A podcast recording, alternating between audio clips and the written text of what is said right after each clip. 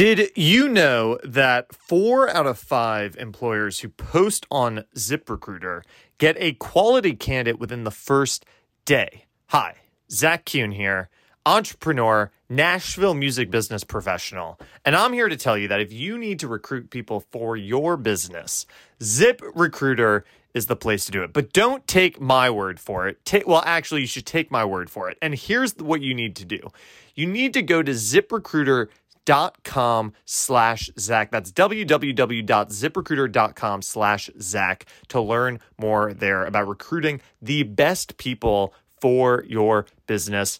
The fastest, best people fast. You know that fast, good, cheap pyramid? Well, this is doing it all. This is fast, good, and yeah, you got to check out the pricing online. That's kind of above my pay grade. But ZipRecruiter, check it out. Too too too many ads. Here we go. You know, I'm excited to have Jordan on the podcast this week because I think the world is opening up. You know what I mean? It just kind of feels like it's in the air. The world is opening up. We're going to be getting out of this pandemic pretty soon. Is the feeling in the air? I don't know. What do I know? But as a booking agent, Jordan's entire industry has been on pause. Of course, we all know this. But now I think it's starting to open up. You know, we're starting to book shows that we think are going to happen, plays that are going to happen. Texas is opening up, o- Oklahoma is opening up, the states are starting to open up. Jordan's getting back to work. I mean, he's been busy this whole time, but he's now booking shows again that, that, that we really think are going to play, that are going to happen. And we talk a lot about the future of the live industry, and we talk about Jordan's past. We really get to know who Jordan is, and we learn about the uh, all the great things he's done in his life, like walking out on his pregnant wife um, to see the Cat Empire play in Central Park. You know, things like that. I'm just messing with you, Jordan. I, I, I know you're going to hear this. I would have done the same thing, but I like to poke fun of you. Anyway, here we go. I, I think episode 55 is it 56? I think this is episode 56. Jordan Burger, the head of Madison House Nashville. Here we go. Let's dive in. Okay, so Jordan, let me ask you because you're an agent, last I checked. And I'm curious what the landscape looks like right now because I think earlier in the pandemic, agents were like scheduling almost as like this exercise of like, well, we got to do something, so we're going to schedule, but we know that these shows probably aren't going to happen. So you're scheduling, you're rescheduling, you're maybe uh, overly optimistic. Maybe this was maybe over the summer or last spring or, or you know whatever. Now it feels like we're really pushing the end of this. There's a vaccine. It feels like things are really starting to open up. Now, when you're booking shows, are you booking to really believe that these shows are going to happen? I sure hope so. Gosh, I sure hope so. Uh, you know, last year I was probably overly optimistic. I personally believed in March that this was going to run through May. I had a summer trip to Italy booked that I really believed we would be going on. Then I thought like people would screw it up on Memorial Day and it would be pushed to 4th of July, but I also thought people would be smart enough to learn their lessons at that point and that like in the summertime things would start to reopen. I had high hopes for last fall. So everything I had in the beginning of the year, I kind of pushed to last summer and fall.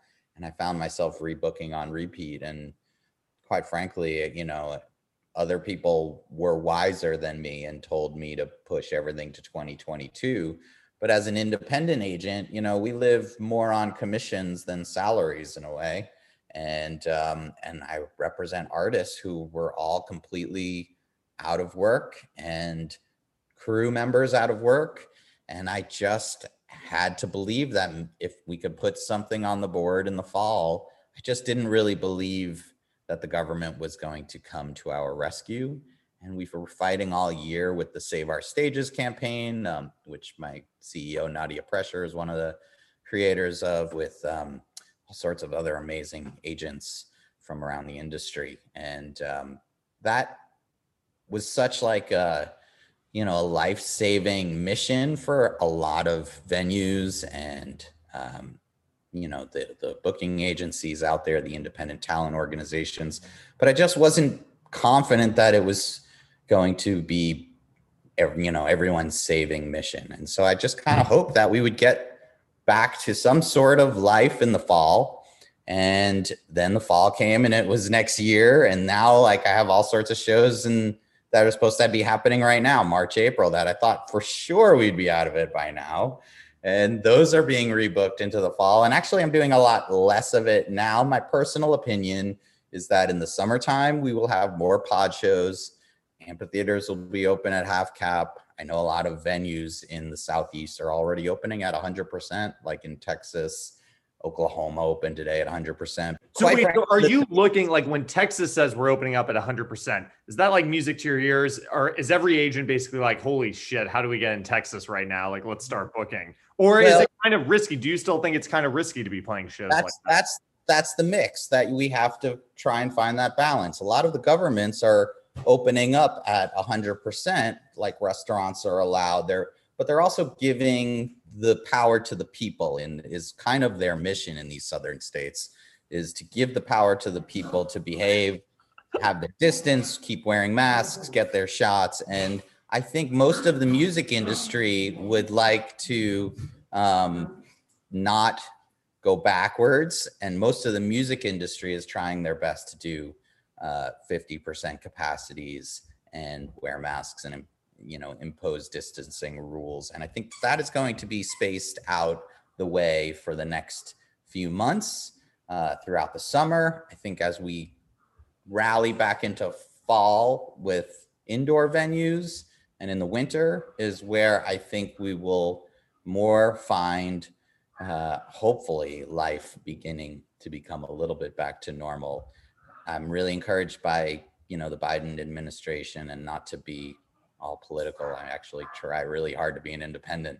Um, but I'm encouraged by the rollout thus far of these first three months. I'm encouraged by his speech last night saying every adult will have a shot in their arm by May. I'm trying my he best just to signed, encourage. Uh, he just signed what was like 1.6 trillion dollar bill, which will include, um, you know, the uh, funds for the venues. Are you seeing as you're getting out and booking with the venue landscape are the venues that you were typically booked because you do a lot of work with clubs also are a lot of them still there? Or as you're looking across the board are you seeing clubs shut down? There are so many clubs that have shut down everywhere and the harder part is that like even with this 1.6 trillion dollar blah blah blah it still is not there and that's a big point is like this stuff passed in december this stuff should have passed last summer. The infighting at government level of Congress, you know, the 50 50 split, it's just really frustrating because ultimately nothing happens. And that's that's the part that I wish I wish somehow we could be a unified country. It's really frustrating and hard that we're so 50 50 on everything. And it's really weird. Like, you know, I live in a neighborhood where I love all my neighbors and I love all my friends, but some of us have just very, very different uh, personal beliefs and backgrounds. And I guess that's what makes America supposedly beautiful. But there is a lot of it that to me is so wrong. And a lot of what I do that to them is so wrong. I don't know how how we're gonna find our way in the middle. You can't, you can't win here in America. So when when you're like booking these dates right now, is the landscape incredibly crowded? Like, are you fighting yeah. for like your 30th hold? Like, uh, like oh, is everybody just trying to book right now? Is it, is it just a mess, traffic jam? Most people picked up their 2020 like a blanket or a tablecloth that was set and tried to just drop it on 2021. But then what happened was, like I was is saying, that the right move? Is that even though that's kind of crazy, is that the way you should be thinking, or is that psychotic? Because of course, there's no way you'll be able to replicate what you booked in 2020, well, 2021. That's kind of what a lot of people tried to do, but then like new material happens other bands are still not ready to go out you know new songs are on the radio or viral you know streaming services etc older bands maybe not aren't ready to get back in a van yet as much as younger bands. Northeastern and california artists i represent are a little more cautious say than southern artists i represent. Uh, it all just depends. And then what happened is like I was saying earlier, the the spring stuff that was supposed to happen in March, April, May, then that kind of gets dropped on the fall. That was already rebooked with the other stuff from the fall, and all of these summer festivals, like Bonnaroo, say was in June, is trying to push to September, and all these like April, May, June, July festivals try and push on top of all of the August, September, October, November. So suddenly you have a glut of festivals on festivals, clubs on top of clubs, holds that just are kind of like you're like 19th hold, and you're I'm just like screw it, yeah, let's just challenge, and magically things got nothing else to do. yeah, and I it's it's kind of like the wild wild west in a big silly circus, and it's just really interesting, you know, the the agencies. Um, a lot of the larger agencies completely imploded and now they're rebuilding and a lot of agents that were at all these major agencies have formed all of these amazing independent agencies. And so there's this you know resilient new regime of new agencies cropping up which is really cool. But also like the big firms are still holding strong and doing their thing. Hopefully hopefully hopefully things are going to start to get better and a little bit back to normal so sure, here's here's what I'm really getting at, which is let's say you are a club act who's on the rise, or let's say like I feel like there were a lot of acts that really had their moment in 2020, and you know that was their year that they kind of blew up, and nobody's seen them live. If you're getting on the road for the first time in 2021 or 2022, and you're a new act that's built this following over the pandemic, is this going to be a good time to get on the road and tour? Is it going to be incredibly competitive just to get those dates? Is it going to be a luxury that we're probably going to be in clubs maybe before we're in stadiums and arenas and you can maybe, you know, carve out with your local people who are going to be so excited to get to a show? Like, what does it look like if you're a new act hitting the road the first time? But with new artists, I think they're going to have a really great opportunity as a lot of these venues are opening in smaller capacity. Uh, for example, Marathon and the Ryman are both open and doing shows at like 500 capacity right now. Um, and those are How like. do we book a show at the Ryman? This is something I wanted to do early on in the pandemic. I wanted to book a show at the Ryman just to say I did. I would put the lineup together, 500 capacity, and I and I called them to try to get the because uh, I was curious what the pricing was, and I got the pricing, and then it was it was kind of high for the capacity that I was going to do. but I no shit. But I still wanted to do it. How is this possible? Like, how could you do the Ryman at 500 people? Like to me, this is like an opportunity to do it. To be fair, you're talking about a downtown legendary 100 the most iconic, old, iconic venue that is a couple of thousand tickets strong.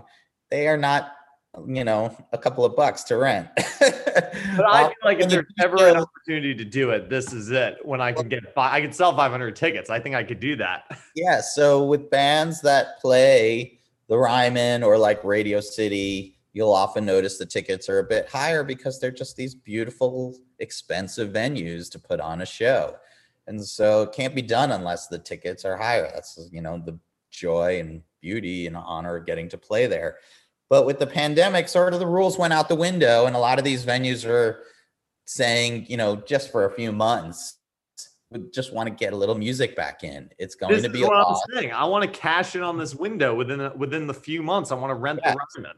Well, I think for a rental, they would probably still probably charge you the same, but you might be able to get in for a few hours and do something. I would take a day, like a day, like a Monday or Tuesday. You might be able to work out a deal um, you know, not sure exactly what you're looking to do there, but okay, well, we'll we'll talk about it offline. So going back for a minute, you went to Emory, and I'm fascinated by Emory because I feel like so many music um like industry legends have come out of Emory. Like yeah, your Braun, founder of Madison House, came out of Emory.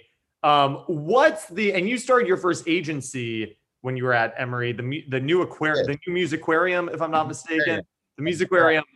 So I'm curious because I feel like all the music legends who came out of Emory also came out of Emory like promoting shows and booking shows.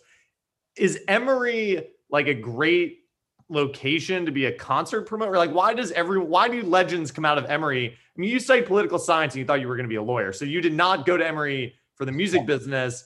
But like, what about Emory spews out these like music industry icons? Uh, honestly, I think it's the lack of many great sports teams. uh, it was a school that you know attracted a lot of people that I think were maybe more into entertainment than sports. We had a lot of good teams. They had a great tennis team, and you know. Oh, Emory has a good tennis team, maybe a soccer team. I don't, I don't recall how good our soccer team was. The, they're called the Emory Grunters. They're a, they're a, it's a great, yeah. it's a great tennis team. No, I made that up. Moved by the Eagles, but I don't even remember that. But we had no football team, and so there was like, you know, you had to make other fun. And so Scooter's a little bit younger than me, but Buster Phillips from William Mars went there and Craig Bruck went to college with me. Uh, he's an agent at ICM in, in New York, and and you know we used to jam at the local bar sometimes together, frat parties. Let me play the bongos, pick up girls, and uh, and um, who else? Mike Luba, who's the founder of Madison House. He's a year older than me. Uh, he is uh, one of the founders of Madison House. There are five of them, but um, Mike used to um, be like you know the social chair of his fraternity and create all these random parties, unauthorized parties in a field where you, you know, you just secret society would show up and there would be kegs in a field and a giant stage that appeared out of nowhere and some band like String Cheese Incident was playing or Dave Matthews Band was playing on the field because Mike got him and nobody knew about it. And I don't know where he got the money from, but kind of like secretly collected from all the fraternities and created these amazing events. And um, and so yeah there were a lot of fun friends in the music business. And i was the social chair for my fraternity.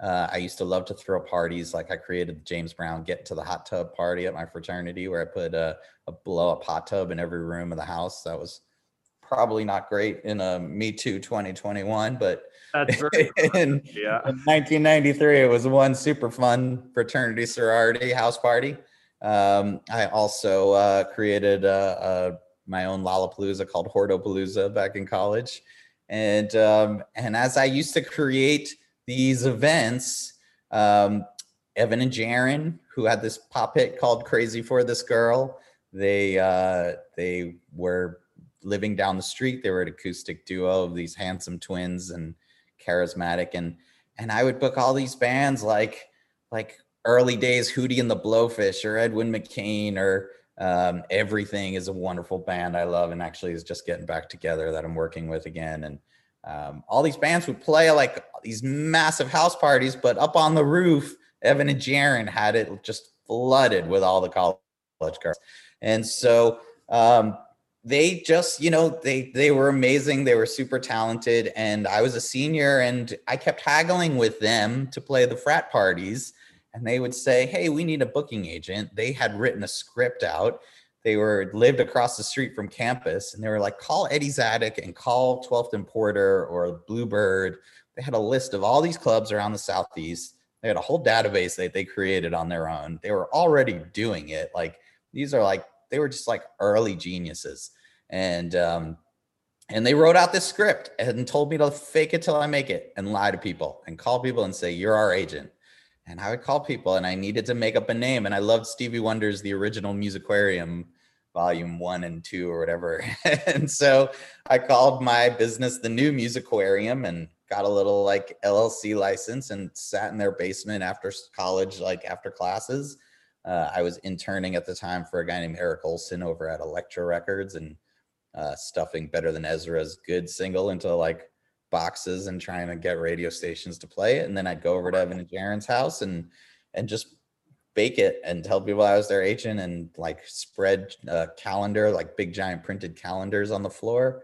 And um, just made it happen. Called the Windjammer in Charleston and Cumberland's in Charleston, South Carolina, and Five Points in Columbia, and the neighborhood pub and Amos's in Charlotte, and all these random places. And I just like kind of learned how to do it. And then they all uh, had a they introduced me to another artist named Angie Aparo. He wrote Faith Hill's song Cry, and he had this amazing voice. And I was booking the two of them in a band called Soup uh, and a group called Edith's Wish that eventually got a deal with Arista. And the four of them were making me like 20 grand, 25 grand a year in commissions as a 21 year old. And I was just like, all right, I guess this, this is my job. I'm not going to go to law school. Well, that's part. this is part of the like of the uh, the Emory thing that like Scooter was making so much money in college. Matt Graham, who um, is a manager in LA, I've talked. He went to Emory and he was like, I was making so much money as a promoter at Emory that I like couldn't get another job out of college because I'd be making less money. like you were making 20 grand a year, 25 grand. And from my research, you were never an assistant, right? Like most agents are an assistant. Were you ever an assistant?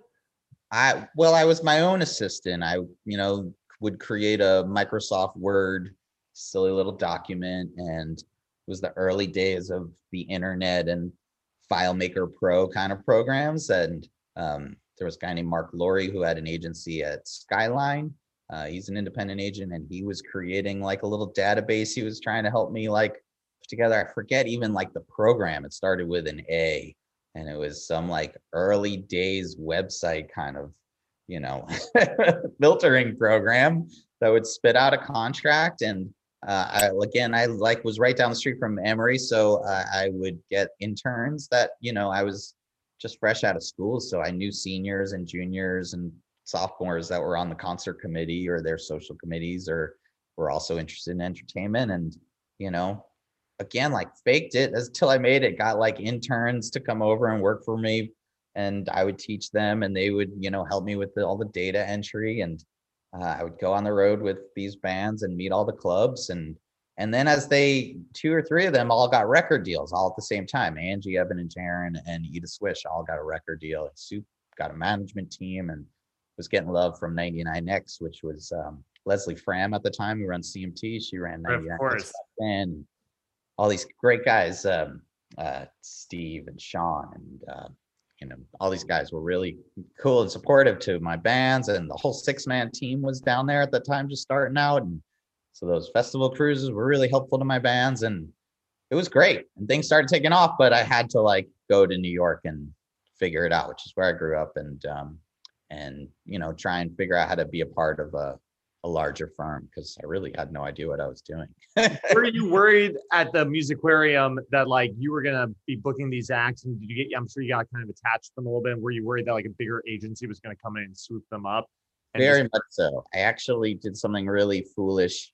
Um, probably I guess about 1997, and I went to the Pollstar conference and I kind of like got up in the in the middle of a panel and kind of whined like a little kid that didn't wasn't feeling it was I was like a record label panel with some agents and one of the uh one of the label reps that was my teammate at the time for the Evan and Jaron project was on the panel. They were signed to Island Records at the time. And I felt like I was kind of complaining that like the major agencies were trying to poach all of my bands and um, and they um, said, yeah, we are.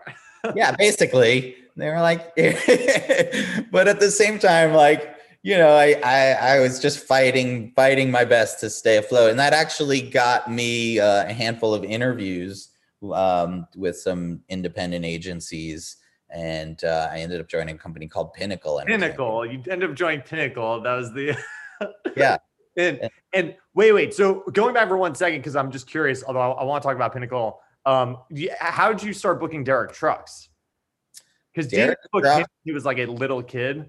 Derek Trucks, I guess I don't know how old he must have been. He was like probably like 14 or 15 or 16. He's, he's, there are those videos online where you can see him playing at like 12, 13, 14. yeah. absolutely shredding. Like he's just Yeah, he was shredding and he had a band. It was the Derek Trucks band, and he had a different there was a singer, um, you know, and uh, and it was managed by this guy named Bunky Odom who was like your classic and Bunky's still still alive and kicking, but he was like 70s like at that time. I feel like he's old as can be, but he's alive and kicking and he's uh he was um just a really sweet, you know, southern dude. He managed a uh, a jam band I loved at the time called The Grapes and he had a partner who I'm forgetting what their partner was and um and then there were like these younger folks um blanking on everybody's name, but his manager now was his tour manager at the time.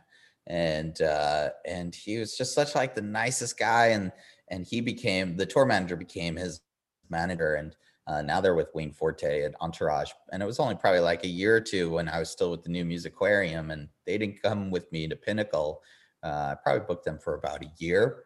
I was just like, you know, I was like 23 and he was like 15, and it seems like forever ago because um, you know, I just wasn't even Crazy. wasn't even really like in it yet, and he wasn't really Derek Trucks yet. You know, It was kind of like I was But in the minor think leagues, like, holy he was- crap, this kid's insane? Like he was Yeah. so- like even in those videos that I've watched, like he's just mind-blowingly good. And his band was older, right? He his he was playing with all these older guys, and he was the only kid, and he's like smoking everyone in the band. It's incredible to see. So you now go work. You work at Pinnacle. Did wait? So did you sign Kid Rock, or who signs Kid Rock?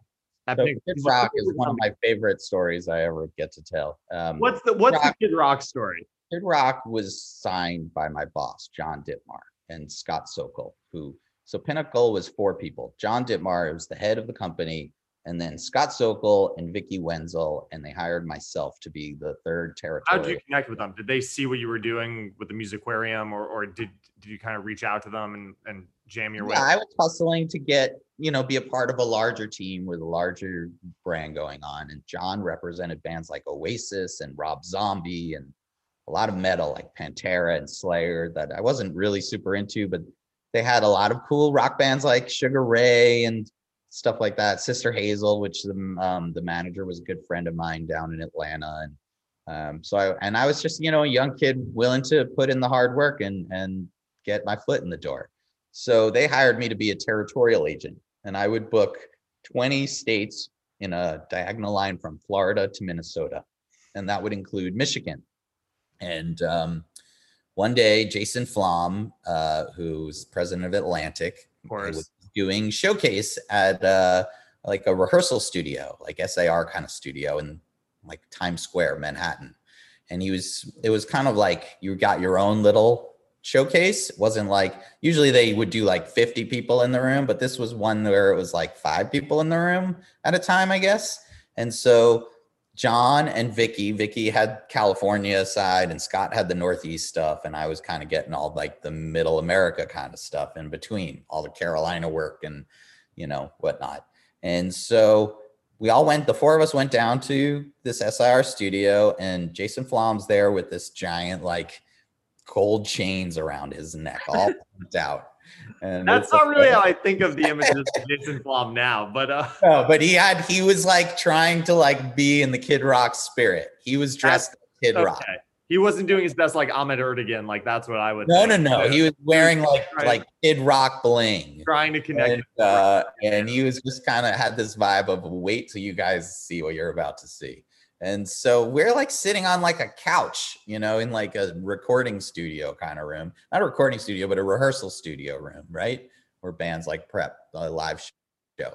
And we're in Times Square inside of a building, like in a room inside of a building, right? And all of a sudden the door swings open and uh, Joe C, the uh, the little person that he passed away a few years ago, and he comes galloping in on a pony and uh, jumps off this pony and gets right in my face, and he's like, "Are you fucking ready to rock?" He was the hype man. He got the energy flowing. He was the opening got- tag. he was amazing, and I sure hope I didn't like just wreck your like sound with that imitation. No, I got it. That was it. he he was amazing and we were in we didn't even see anything and then like all of a sudden the doors like you know the lights go down the rumble of thunder kind of comes up and the doors swing open and the band kind of takes stage and then kid rock kind of comes galloping in on like a police horse and he like hops off the thing and he's like SIR. and it was he put on like you know the full on kid rock arena show in this tiny little room for us and uh, we were in you know and so then and We're in. How could we not be? how could you not be right and uh and john got to sign him and so john and scott signed him but i got to book michigan. So you know john would anal- analyze the deals you know tell me i need to work on this get this down get this up. But i would call the clubs from the small clubs on a you know that he was starting out in on up to rooms like st andrews hall and clutch cargos and and then on up to like the ballrooms and the arena level. And you know i i followed john's lead as to haggle out the deal but i was booking kids michigan shows and his ohio shows and What know, was the strategy with him? Because he was like, he still does kind of tear that line between country and rock, essentially. So were you booking him as a rock act? Was is that at what that time i booked the ball with the ball album cowboy devil without a cause So at that time, for those two records, it was giant, bombastic arena level insanity. Uh, it was very zombie like, you know, Rob Zombie, who was also on the roster. And it was just as big and as blingy as can be with giant, like, you know, Kid Rock bling signs all around the rooms and the arenas. And and we took him on up from small clubs to arenas. Uh, I went to Woodstock 99 with him, where uh, Master where it was a complete disaster. I could not believe what I saw at that place, but uh, it was a wild experience. Did you think like I always wanted to go to the real Woodstock? Like, were you like, oh my god, this is my opportunity to go to Woodstock? Like Michael Lang yes. it. Like this is like this is the this is the thing right here. Oh my god! And I love like the people who put on Woodstock. That one was like a John Sherman. Um, but God, what a disaster it was. That was one of the worst run experiences I've ever experienced in my life. I was like, I had like the artist experience where I was put up in like a military room that kind of felt like a jail cell. It was like a cot without a with a mattress, without a sheet, without a pillow, uh, no hot water, and you know, first world problems. Fyre Fest. I just it was Fyre Fest, and it was like you know 20 years ago and uh, it was it was ahead cool. of its time honestly. It was, it was actually, exactly. It was actually a pioneer in the space. So in 2010 you opened your first office I guess with the Fleming agency in New York. Was that the first time you had like opened an office for an agency? well, yeah well you from not to like go through a whole other period of my life. Yeah, give but, me another period. give, me, give me another period, Jordan. But in 2000, I was only at Pinnacle for about two years, and then I switched over to the agency group, which is now right, UTA. Right, right.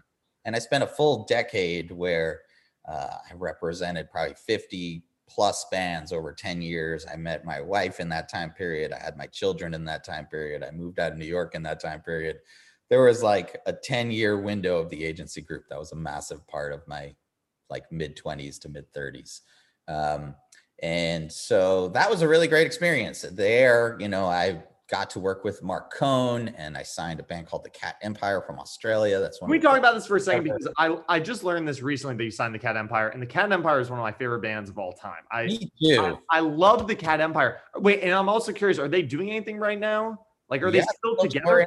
I haven't. Well, Australia is touring, and so they're touring well.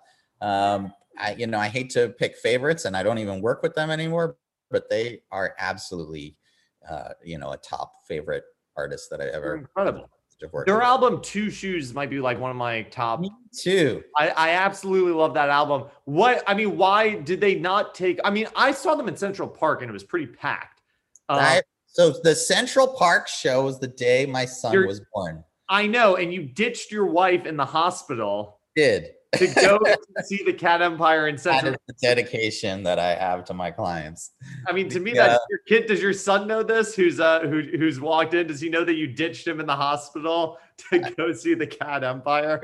kind of loves that story. You know, the uh the Two Shoes record was again like the record I was working. They played. I got to go to have my bachelor party in Montreal where they were touring in support of that record. And then a few weeks later, or no, I guess a year later, whatever, we uh, we hit the um, the New York show. It was the last show of the tour. Um, I guess to a, a, separate tour a year later because my son now it's my son and not my wedding. but uh, but at New York at Summer Stage was the day my son was born, and the show was at like two in the afternoon uh, because it was like a summer stage show with the Brazilian girls, and right. I um I went to the hospital with my wife and she was being induced because she was like uh it's just like a day or two like late and her doctor was about to go on vacation and so we were just like all right let's do it today. It's a sunday. That's what here right? The doctor's like look i'm about to go on vacation so yeah. we need to get a move on here. We need to run. yeah basically what happened and so we my wife and i were walking in the park and she's like i know you have this cat empire show today but I'm nine plus months pregnant and it's time. and so we went to the hospital. I was fine, whatever. And my mom was on the way with my stepdad, and it's probably about noon, one o'clock, and uh, they're just starting to induce her. And I guess it's a long process. And the uh, the um, the the doctor says, you know, it's probably going to be a good like eight to 10 hours before this thing really happens. It's probably going to be midnight even tonight before the baby comes. And, you know, just like relax, take your time, and then leaves the room. And my wife looks at me. She's like, no, I didn't even say anything yet. But she's like, no. I was like, please, I can be back like by like four or five o'clock. And, uh, my parents were on the way and so i waited for my mom to show up about 1.30 or so and then i just like dove in a cab went down to central park danced my butt off you know hung out with the band gave them all big hugs wished them a safe trip back to australia and then busted my way back to the hospital and the baby didn't come out till you know the next morning jake was no regrets and that was maybe your last hurrah as a uh, as a as a non-dad that was your last yeah. time to cut loose maybe. I would not. last hurrah. But yeah, I um I uh I hustled back at five and you know, Jake didn't come for probably 16 hours more. So And is the Cat Empire his favorite band? Uh, he had a cute little onesie at that time, and they should be his favorite band. He's into, uh, you know, Fall Out Boy and Panic at the Disco and Imagine Dragons and Linkin Great bands, not exactly the Cat Empire. He's a great rapper. He can do a well uh, done Eminem impression. oh, that's pretty good. That's pretty good. Okay, yeah. so you're at the agency group for a decade, and then in in 2010, 10. you start you open up the New York Fleming office, if I'm not mistaken. Yeah. So yeah, I was at the agency group for like 10 years.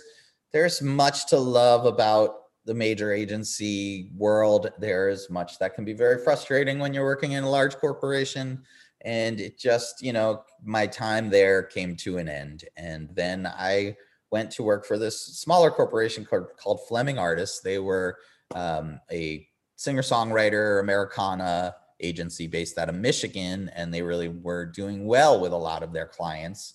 They represented ani difranco and lori mckenna and toad the wet sprocket and colin hay from men at work and gregory alan isakov and all these really wonderful talents and they wanted a larger presence in New York. And I said I would open a New York office for them, but I had had enough of New York. I was ready to move to Nashville. And um, so I agreed to stay there for a year and uh, and establish a little presence for them in New York. And then in 2012, it was time to come to Nashville. And um, my wife and my kids, we we took off and we came down here. We're in Franklin now, and we absolutely love it. We've been here for eight, nine years now. Um, are you are you like proud or happy to be raising? Like I I would grew up just outside New York City, and I always think that this is a huge typecast, and this is a very general statement. But I always think that kids who grew up in New York always have issues. Are you glad? Are you glad? Are you glad that you're raising your kids not in New York City? I always uh, say I loved it in my twenties and when I had nobody care about. But once I got married and I had responsibilities and children, the, it, well, we moved to Westchester, but it didn't really, I just didn't enjoy commuting and spending hours on a train and all the money that it would cost to, you know, be commuting. And um, the daycare bills were insane. My kids were like a hundred dollars per child per day for just to like go to infant daycare. It was thousands of dollars a month for the commute and the daycare. And I wasn't spending any time with them because I was mostly on a train and you know, at the desk and going to shows. And I, I loved it, but I also found myself working 20 hour days and losing, you know, in the overall value of life and value of my bank account. Once I moved to Nashville, it was just so much easier. And, you know, now I'm in my 40s and, uh, you know, I feel so much healthier a little bit and better than I did when I was in New York. The stress, I lost all my hair. I used to have a giant like afro as a kid. New York and, did that. Uh, See, my dad is uh, still commutes, not now, but he still commutes to the city every day from Westchester, completely bald. It's funny how I think the city does that to you. yeah, yeah, and so like I just feel a little less stress. You know, my bones creak a little more in my old age, but I actually just feel better about life spiritually, mentally. Everybody jokes I'm the Jew who loves church. I um I've grown to just really appreciate all that some of this Southern life has to offer. Absolutely. So, I, I mean, so you're at the Fleming Group. Eventually, um, you start the Madison House in Nashville. Um, so much we talked about. What the thing I'm curious about with Madison House is you represent a lot of of American Idol winners and finalists and p- people who went very far in American Idol. What is the secret to maintaining a career post Idol? Because some people do it very gracefully, and some people can't really do it at all. And you're doing it with people who are who are really kind of doing it gracefully, right? Like like what's the secret post Idol to keeping your career going? So Madison House, we came together in 2016 where uh, Fleming was doing quite well with all these singer songwriters, and I had picked up some idol artists a couple of years prior. Um, Madison House has always been extremely successful in the festival world, right? Uh, the jam band community and the electronic community. They own Electric Forest Festival and they manage String Cheese and stuff. And at Fleming, we were developing this really kind of cool Americana style of roster. It signed this band Southern Avenue. Uh, that was on Stax Records and um, Carbon Leaf out of Virginia. I love Carbon Leaf also. Yeah, they're a great band and the another great band. So we were having this really great Americana thing, and um, I guess in like 2014, I got a call from CAA uh, from Buster Phillips that uh, and Jeff Frasco that a lot of their it, you know hundreds of idols they were automatically placed at CAA. So there were some that they were going to keep you know, Kelly Clarkson was staying and Carrie Underwood was staying, and I guess Daughtry was staying at the time. Um, but the uh, but there were you know hundreds of idols that they were they just didn't have room for anymore. And Kris was somebody who I always thought just had tons of talent. He has such an incredibly beautiful voice, Kris Allen, and um, he plays the guitar. He sometimes plays the piano, and uh, I just thought he just could shine. And I loved his song "Live Like We're Dying." And um, I said, like, I don't want to take them all on, but I would love to work with Kris. And so uh, I had a meeting with Kris, and he's like the nicest prince of a human, and I think his voice is like absolute perfection. And and so he fit in really well with the Fleming artist vibe, if you will. And then um, it started this relationship where Buster and Jeff would kind of call me every couple of months and they would pitch a lot of different artists. And I didn't really want to just represent any pop singer. I don't really have like the major agency like roster of 600 pop stars that they can just be instantly put on. So I'm generally looking for artists that can hold their own and stand on stage with a guitar and sing and write songs and be a part of like a growth in that way. Um, and I saw that in Kris. And then David Cook called, you know, maybe a year later and said, I really like what you're doing with Kris. You know, I was doing amazing right after Idol, but, you know, CA has a lot of bands on their roster and it's time for you to find somebody who like can really put in a tight focus and energy on what I'm doing because I have a new record and, you know, he was just really wanted to grow. And um, sometimes like the the major agencies they have a lot of large projects that you know they work on. And it's it's not to knock i don't want to say like one side is better than another. It's just like what you find your time and passion to put your day towards. And um, so i was I, you know a big fan of david and i loved light on and come back to me and again he can play the guitar and he wrote at the time wrote a, david nail hit and um, so got great voice writing and and so I was you know and he has a brilliant power voice and um, and I've always been really into the whole festival booking scene. I've always had a lot of bands playing the Bonnaroos and the Electric Forests of the world. Uh, I just love a festival; it's everything to me. And with some of these guys, with the Idol guys, I found that I was opening a whole other world of festivals, family-friendly festivals. I've had David Cook and Kris as well on this um, Disney World Eat to the Beat Food and Wine Festival. like each of the last six years, and my kids and we all go on a, you know, this trip to Disney, and it's been amazing. And I've had a lot of artists on like the Rock Boat and Cayamo and like those festivals and um, summer fair. What, what's the secret to like keeping these people like front of mind for their fans and relevant? Is it playing the rock shows? Is it or the rock boats? Is it playing these festivals where they can play to their audience, but also constantly being exposed to new audience and say, hey, David Cook is still out there touring and making music and crushing and puts on a great live show. Like, is, is that the way to keep, you know, some of these idol people front of mind? Honestly, me, it has nothing in the least bit to do with the TV shows. the TV shows are really great entertainment for a few months of TV. And these brilliant pop singers or brilliant voices, I should say, shine through the clutter and then the show ends. But if they don't know how to write a song or if they don't have a team that's going to help them find the songs, nothing matters and they disappear. And that's always been the problem.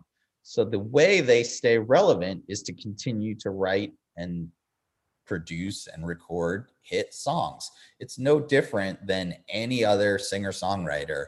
And so the whole point is, I actually really like to say, I represent Kris Allen, I represent David Cook, I represent Nick Fradiani and Caleb Johnson, who all won American Idol, but I pitch them by name. I pitch them by the songs that they perform and by the hits that they have and by the talent that they have as current writers and performers, much as I would pitch Glenn Phillips from Toad the Wet Sprocket or Colin Hay for Adam or Southern Avenue or the Unlikely Candidates or, you know, Red Wanting Blue. All these bands, it's just a band, it's just an act, and it comes down to whether or not they can get their music heard. Is and it tough? Because to me is the difference. People ask me all the time, not all the time, but people ask me like, "Oh my God, like American Idol reached out to me, and I'm thinking about going on Idol." I've seen a lot of young artists go through Idol. I've been a good friend of mine made it to top 25, which is on the top 25 right now this season. Um, and I'm always like, well, the the the maybe downside is you're an incredible talent who will maybe carry this brand of American Idol, especially if you lose. Now you're carrying the brand of you're you lost on American Idol. And on the upside is you get such a shot of traction. It can really be the first step in your career of you know massive traction and fan base and audience. Like, right. what advice do you say working with people on the other side of American Idol when someone comes and you're like, should I go on American Idol? Like, what what advice do you tell them? I think it's great exposure. I think people have a stigma against being on a TV show for their exposure. To me, it's exposure. I love the show Songland and all the Nashville songwriters that are out there that are trying to become hit songwriters or hit performers. I, you know, it it's a I don't want to say it's schlocky on all these shows where like it's entertainment, you know, they're supposed to be silly a bit. Um, but I think like Songland shows off the amazing amounts of talent, uh, particularly in Nashville. They're always great songwriters, but they're all from LA and New York and whatnot, and all different genres of music. And even if they lose, they get to show their skill. Sometimes they win and their songs become heard.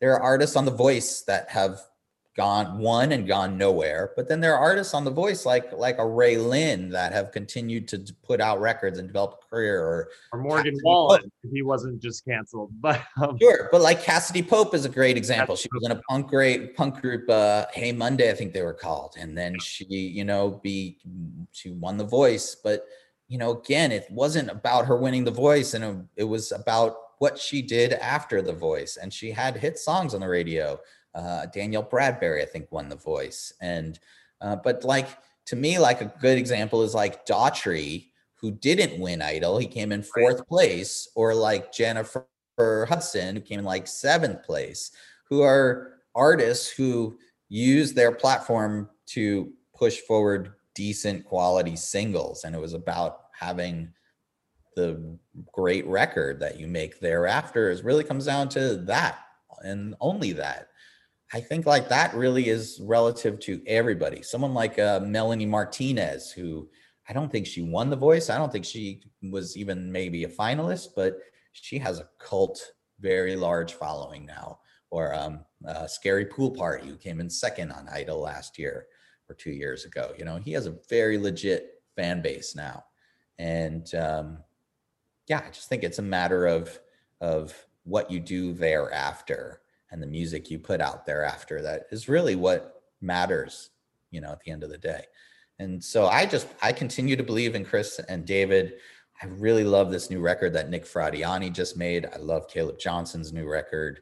Um, David's got a new EP out, and I just think that they make good records. To me, it's it's not about representing singers as much as representing entertainers and songwriters and performers. You know and having their music heard.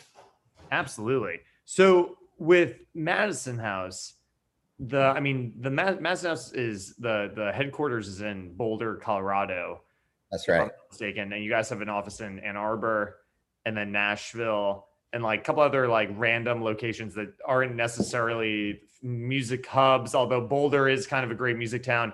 But is that advantageous to you because you have you know an agency has to figure out how do I separate myself from a major or what what do we do differently? What's our you know what's our advantage by being in some maybe off the beaten path locations compared to let's say Nashville, New York, LA. Obviously, you're in Nashville.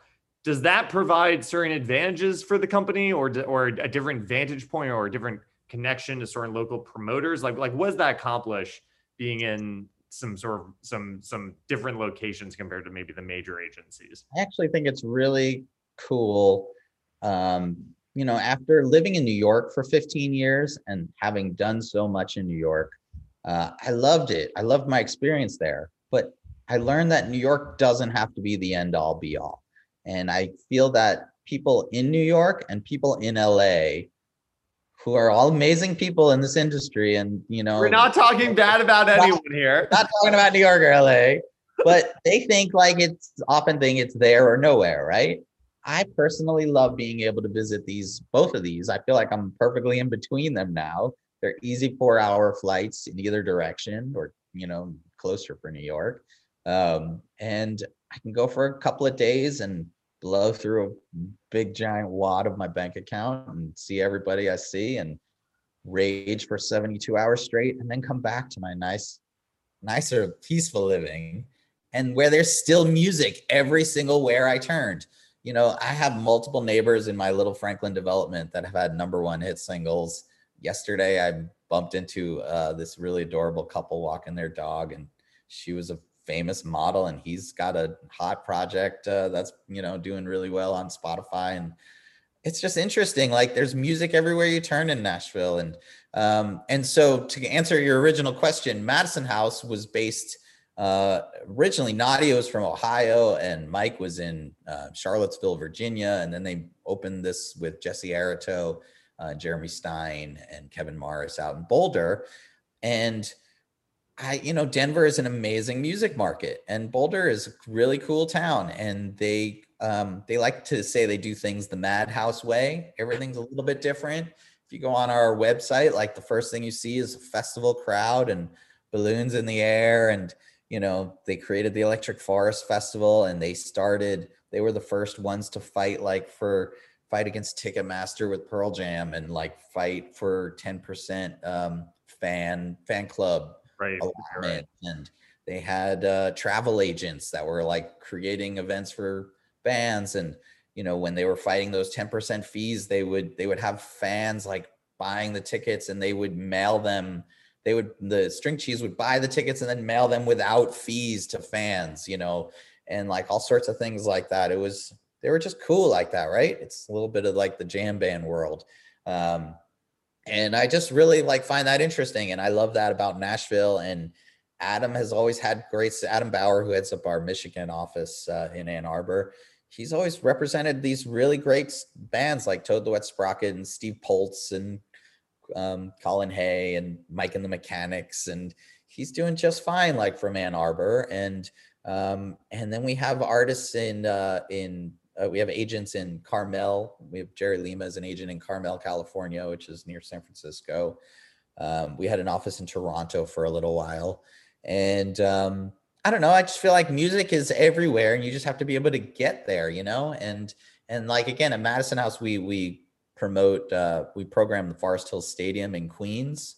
That's right. What is this? Is it true? I've always wanted to go to these. There's like a speakeasy at at Forest Hills. Isn't there? Isn't yeah. there like a secret speakeasy? Yeah, and it's like the Madhouse way. And so we have a, a sister company, Madison House Presents, uh, that has offices in Chicago. And Mike is uh, Don Sullivan was in Chicago, and Mike is in New York.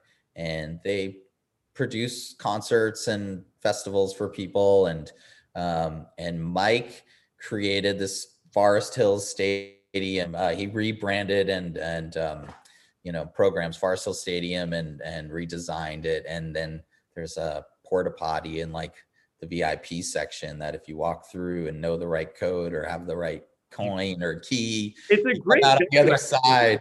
It's a great venue to see a show. I've seen a lot of shows there. Um, to do that in my in my backyard series. You have to do that. Gotta that figure maybe out- the VIP room might just be the uh, porta potty itself, though. We might- have a porta exactly. We have like porta potties at the Burgers and Dogs series, and I want to figure out how to like take that into a cool speakeasy. I think you just shut off the porta potty and you make the porta potty the uh, the the uh, the VIP room itself. Is it true that you passed on John Mayer? it is sadly true. I I wouldn't say I passed on John Mayer. I was invited to a show by uh, his attorney Reed Hunter. He played Fez, a club called Fez under Time Cafe in New What York. What year City. is this? This is oh man, I say like Before Conscious like 2001, 2000, long Early, yeah, yeah. squares and all of that. He was just a tiny uh, new artist, and um, he was in New York, like playing a weekly showcase for um, you know industry. Uh, he didn't have a deal yet, and um, Reed Hunter, his attorney, invited me to go and see a show, and sat in a booth. There weren't a lot of people there, and watched this very talented young man uh, strum his guitar and sing his songs, and come and sit in the booth after us. And tech, he gave me his number to put in my cell phone, and I didn't call him back.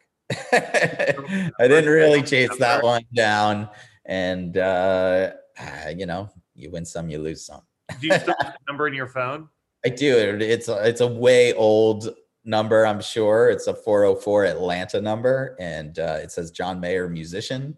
And uh, I keep it in my phone just to remind Why me. didn't you call him? Did Did you not think he was? Did you not think he was gonna make it? Was he? I, I mean, everyone who knew him at the time thought he was very arrogant, right? Did he have an arrogant, he uh, was he was very him? confident. very should say. confident? That might be the word. very confident and um, you know I, there was just like three or five people there that night. Sometimes you know like new york can be a day- where sometimes you're tired. I might have had a long night the night before.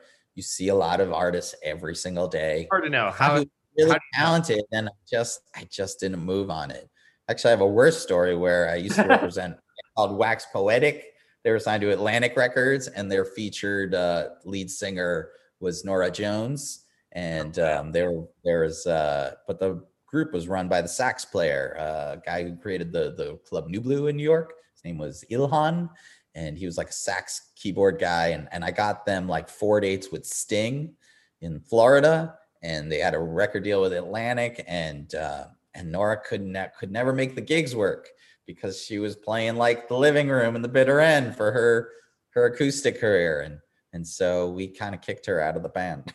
we kind of we her manager and Ilhan and I, their manager and Ilhan and I, we approached her, her and said like Norah, you got to choose one or the other. We got a record deal here, we got gigs with Sting, and and she's like, no, I I'm gonna be a solo artist, and Was Was Jimmy Campolongo the guitar player in that band? Uh, I think he might have played on the record, but he was not in the group. He's not in the group. He played on the record. But yeah, that kind of vibes. And so yeah, she was like featured singer in that group, and she was working on her first solo record, "Come Away with Me." And we were like, "Yeah, you go and do that, Norah." We do that. We're we'll that record deal over here, and we have something else in common, which is our first rock concert was Kiss. Yes, Wait, where did you see Kiss? Did you see him at the Garden? I used to go to Nassau Coliseum and Madison Square Garden. Uh, you know, growing up on Eastern Long Island, the Nassau Coliseum was a was an amazing place for shows for me. My brother Rob is uh he's a, a Like a musical- manager. He Yeah, he's a music guy. I mean, he's he's he's a very guy. He, he um he wrote the trailer score uh, for the morning show on Apple TV, and he's scored all these uh, arranged all the strings for Iron and Wine's last bunch of records. Where's and- he based? or he's here just moved here to Nashville. He was from Brooklyn to Oregon and now is in Nashville for the last year and and he used to take me to all these amazing shows as a kid. He took me to see the Chili Peppers, uh, Red Hot Chili Peppers in like 1986. Holy cow! And um, he took me to see uh, Kiss growing up. We saw like Love Gun and Alive one and two kind of stuff. And oh man, I love Kiss. And so yeah, I believe Love Gun was my first ever concert um, that I can really kind of remember. Was uh, yeah, one of those early days Kiss tours like Destroyer and all that. I stuff. just remember, I still remember vividly seeing Kiss, and I in the very last row of the arena, quite literally, and just thinking for how far away I was, they looked so huge. I guess because they literally had like a foot lift to them. Yes. it was because of the screens, but I still think like when like even my next concert was Pearl Jam, which was an amazing show, and I sat in a similar place. I remember thinking how small they the people on stage looked compared to the guys in Kiss who just looked massive. I mean, Yes. incredible how even that far away they just looked like giants.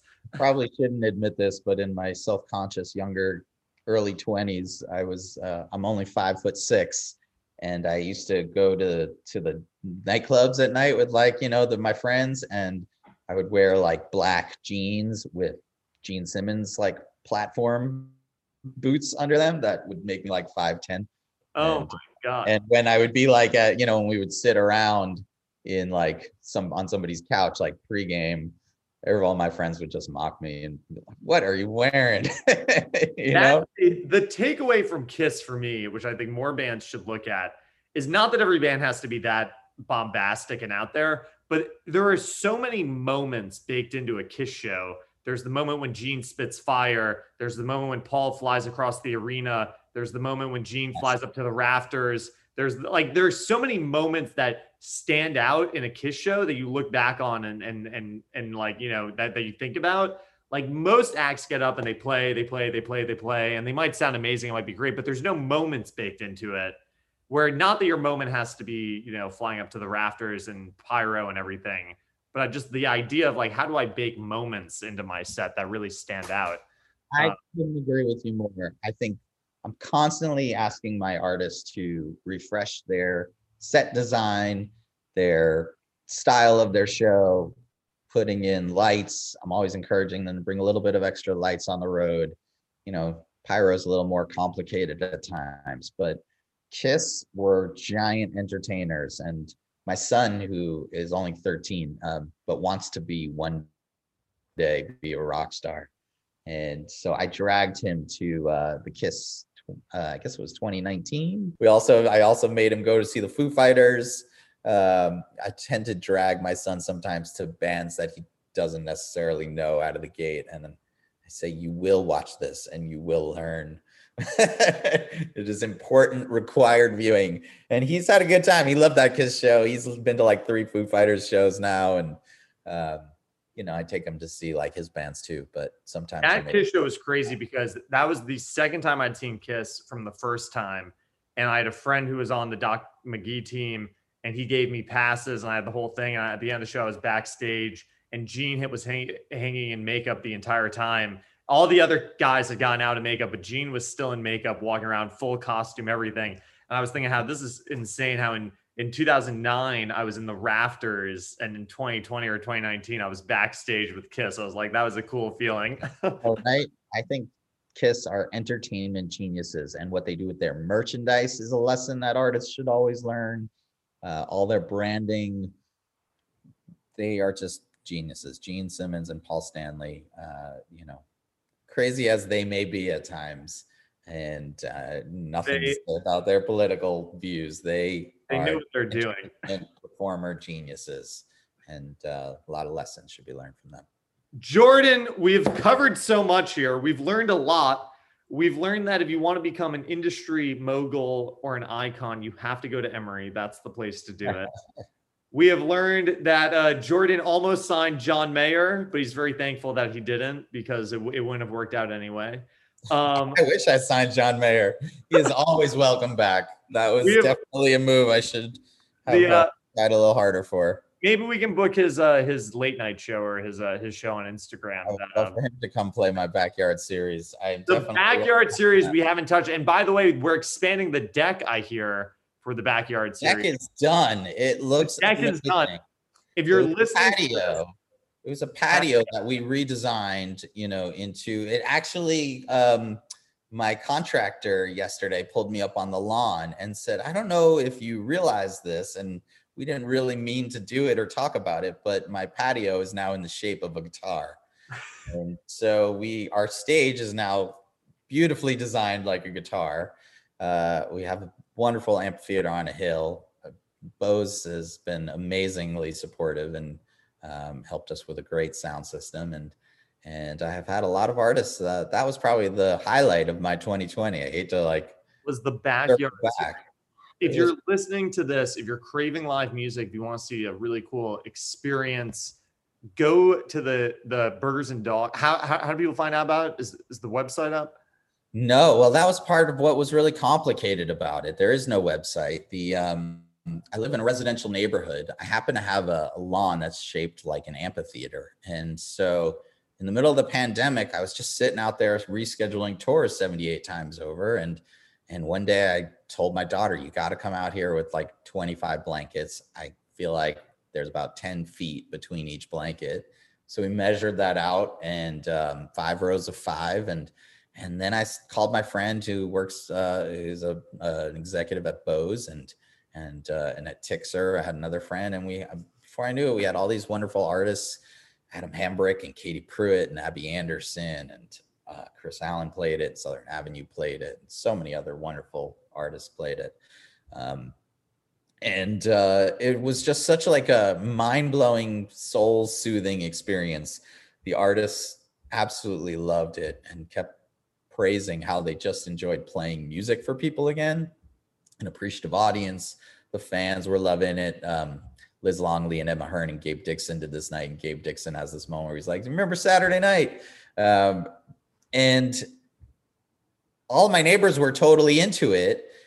The city was totally okay with it, but for some stupid loophole of the city of Franklin, wouldn't allow me to publicly sell tickets to in a residential neighborhood. I had to have it be a house party, my invites, invited guests, and people can make donations to a charity or the artist. Some the artists donated it to their crew. Um, and so I couldn't like do a formal ticket. I actually put up the tickets. Nashville Nashville uh, Lifestyles picked it up, and you wrote about it, and and all of a sudden all these people started uh, buying tickets, and then that's when the city said, no, no, no, you can't sell tickets. You can invite everybody you want.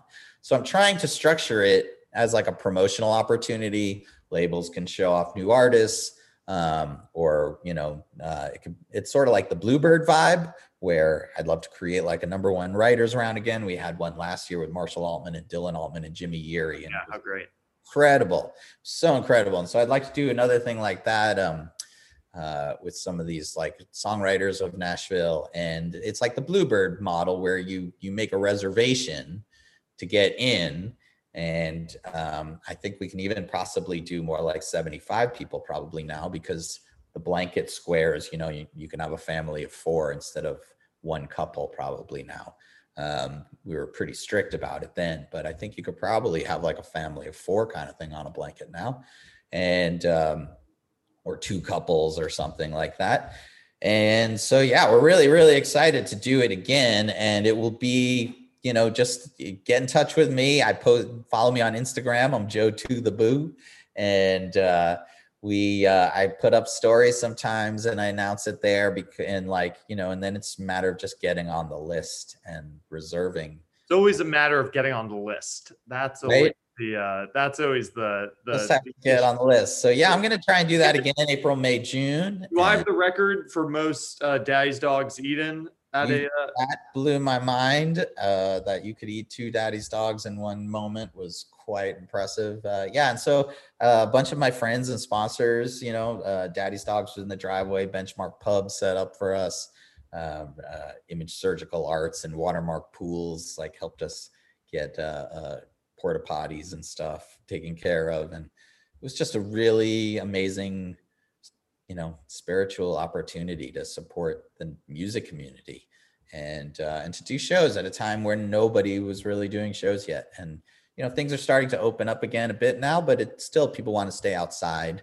And so uh, like i always said to people i really want to be on the news as the person who did it right and not like the Chainsmoker story yeah right the smash mouth story or whatever i want to I want people to be on, be like, oh my God, this guy did this amazing. It's just a house concert, but we have legit. It really was done right. Like I had such a good time at the one that I, that I went to, and it was so fun to be at a show, and it felt very safe. Everyone was very respectful of space, wearing masks. Exactly. It was outdoors and the lights. We had lights everywhere that we wrapped around, and um, we, my wife went insanely over the top with the house with the hospitality for the artists. your and, daughter checked me in. She uh My daughter worked the door. My son and his buddies uh, did the um, they were stagehands. Jake recruited his buddies JT and Connor, and they would like be stagehands every week helping the artists. And Wait, does your son play? Is he a musician or he wants to work in the business? he's business? a guitarist. He's got a really great voice. He's a really great rapper, and uh, he can play piano. And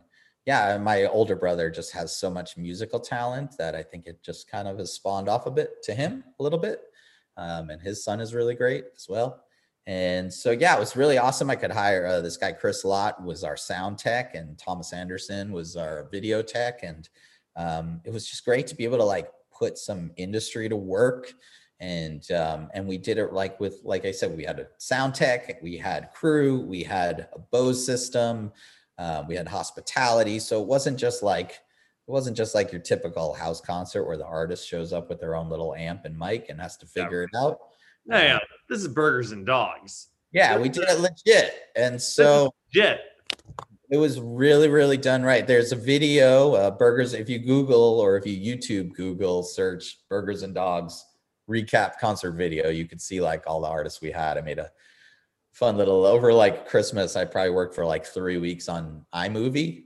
Like again, just being creative throughout quarantine. I learned to play on iMovie and make bagels and things like that. And and I uh, to try one of these bagels. and I've got to try one of these bagels. Yes, we're gonna actually have a couple of in a couple of weeks. We're gonna have a, a delivery. I'm trafficking bagels from New York now. It's a new process. It's called par baked bagels, where instead of baking them myself for 24 hours, which is exhausting and giant messy, and probably not as good as the real deal, I have figured out uh, there's a company in New York that rolls and boils the bagels in the New York water and seeds them up there, and then half I, we've had the conversation that New- the New York water claim is bullshit. I agree. I think that too, but people down here fall fall for that. People down here are basically not that bright. so yeah, I'm gonna have real New York bagels trafficked in here every few weeks to my house, and then I'm gonna finish baking them here. In How do I get on the list to get to get some of these? Dan, you just gotta know me. You gotta be on the list. You gotta be in the know. That one actually is uh burgers, bagels, burgers, New York bagels are going. Uh, I'm working on. There's an Instagram page that is coming together and a website um, that I'm working on, and it's going to be a fun like Saturday every few weeks, kind of like shipment of a thousand New York bagels are coming to my house. You're gonna bake a thousand. How long is that gonna take? Well, they're again, they're mostly prepared in New But York. You still have to bake them. Like how many? How big is your oven? Uh, you know, you'll have to you'll have to come and see. I'm gonna get some neighbors in on it, depending on how many orders will be. I'll find a commissary kitchen, and um, Put me in for an order because I, I want some of these bagels. I know you do. Everybody does. It's uh, we're gonna launch our I'm website. a fellow New York Jew. I think I should take uh, precedent over here. Like I, I think I should cut the line a little bit. Yeah, well, we're actually we're doing uh, we're doing it for Easter weekend.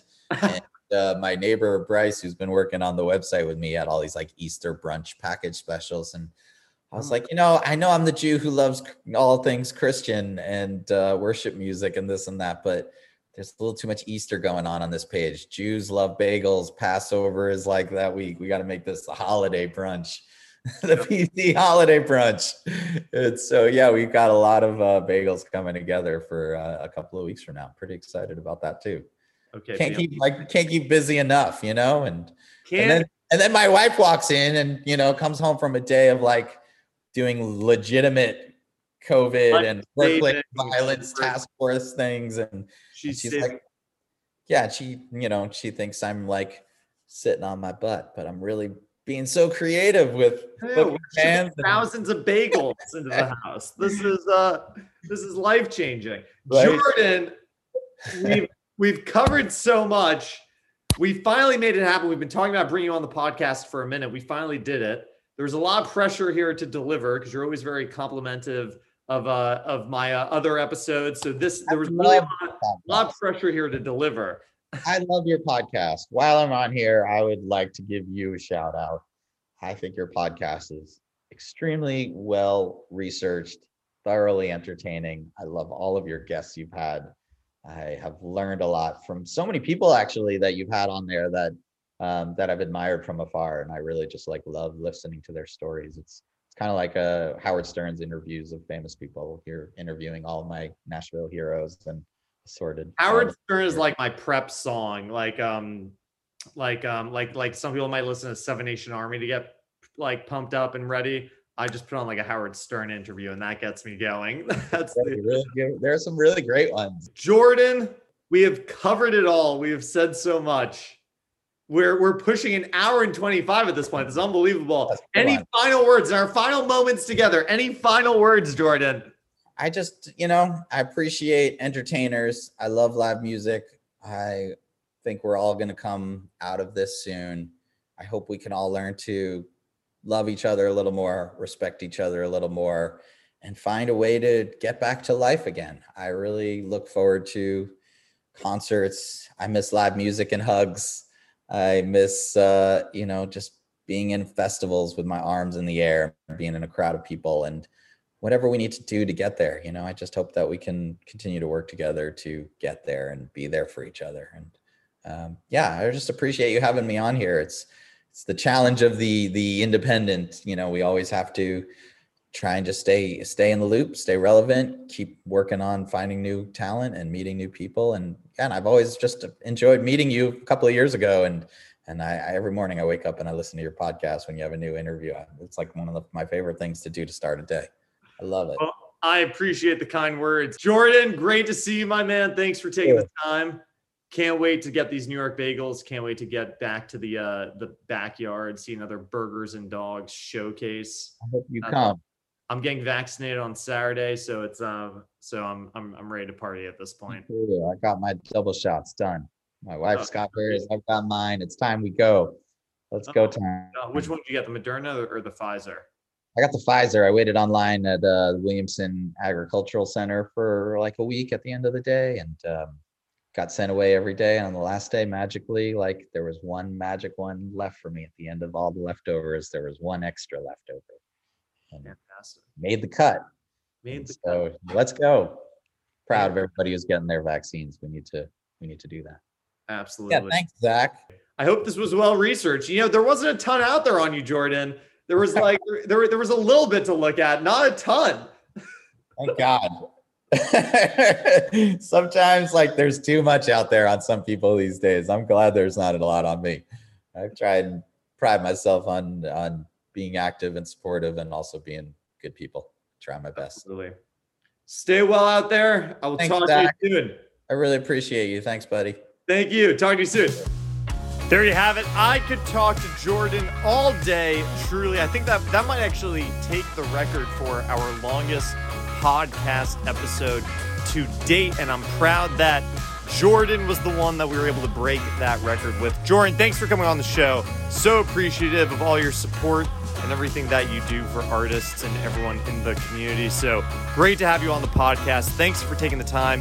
I better get a bagel when those come in. I don't even want a batch. I, I just want one. You know, one bagel. I, I want to try it. I want to know what the deal is here. Let's go. Come on. Come on. I think I think I've earned at least one bagel here. Anyway, the Zach Kuhn show is mixed by Sam Heyman and our theme music is by Justin Johnson. If you want more content from us, you can subscribe to our newsletter at NashvilleBriefing.com, or you can follow us on socials, everything at Nashville Briefing. By the way, if you want to listen to another episode with another great agent, check out our episode from last season with Becky Gardenhire of WME.